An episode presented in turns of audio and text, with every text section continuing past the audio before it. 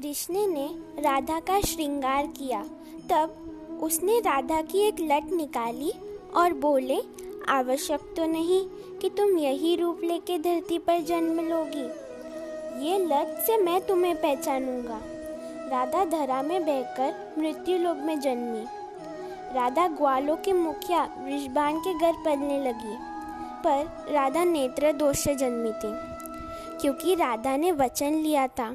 कि जब तक तुम मेरे सामने नहीं आओगे, मैं संसार को नहीं देखूँगी। किसी भी वेद विधि से राधा की आँखें न खुली। और कृष्ण ने जन्म लिया देवकी के कोख से। कृष्ण का मामा कंस, जो देवकी के सभी पुत्र को मार देता था, देवकी को लगा कि अब मेरा यही पुत्र भी नहीं बचेगा। तब कृष्ण ने कारावास खोला और देवकी को संकेत दिया। देवकी ने अपने पति वासुदेव से कहा, जाओ, ये पुत्र दिव्य है। ये जो संकेत देता है, वही करो। और संकेत देते हुए वो पहुँचा अपने मित्र नंद के घर, जहाँ उसके घर भी एक पुत्री जन्म ले रही थी। और तब कृष्ण ने एक चुटकी बजा के सब थाम दिया, सब रुक चुका था।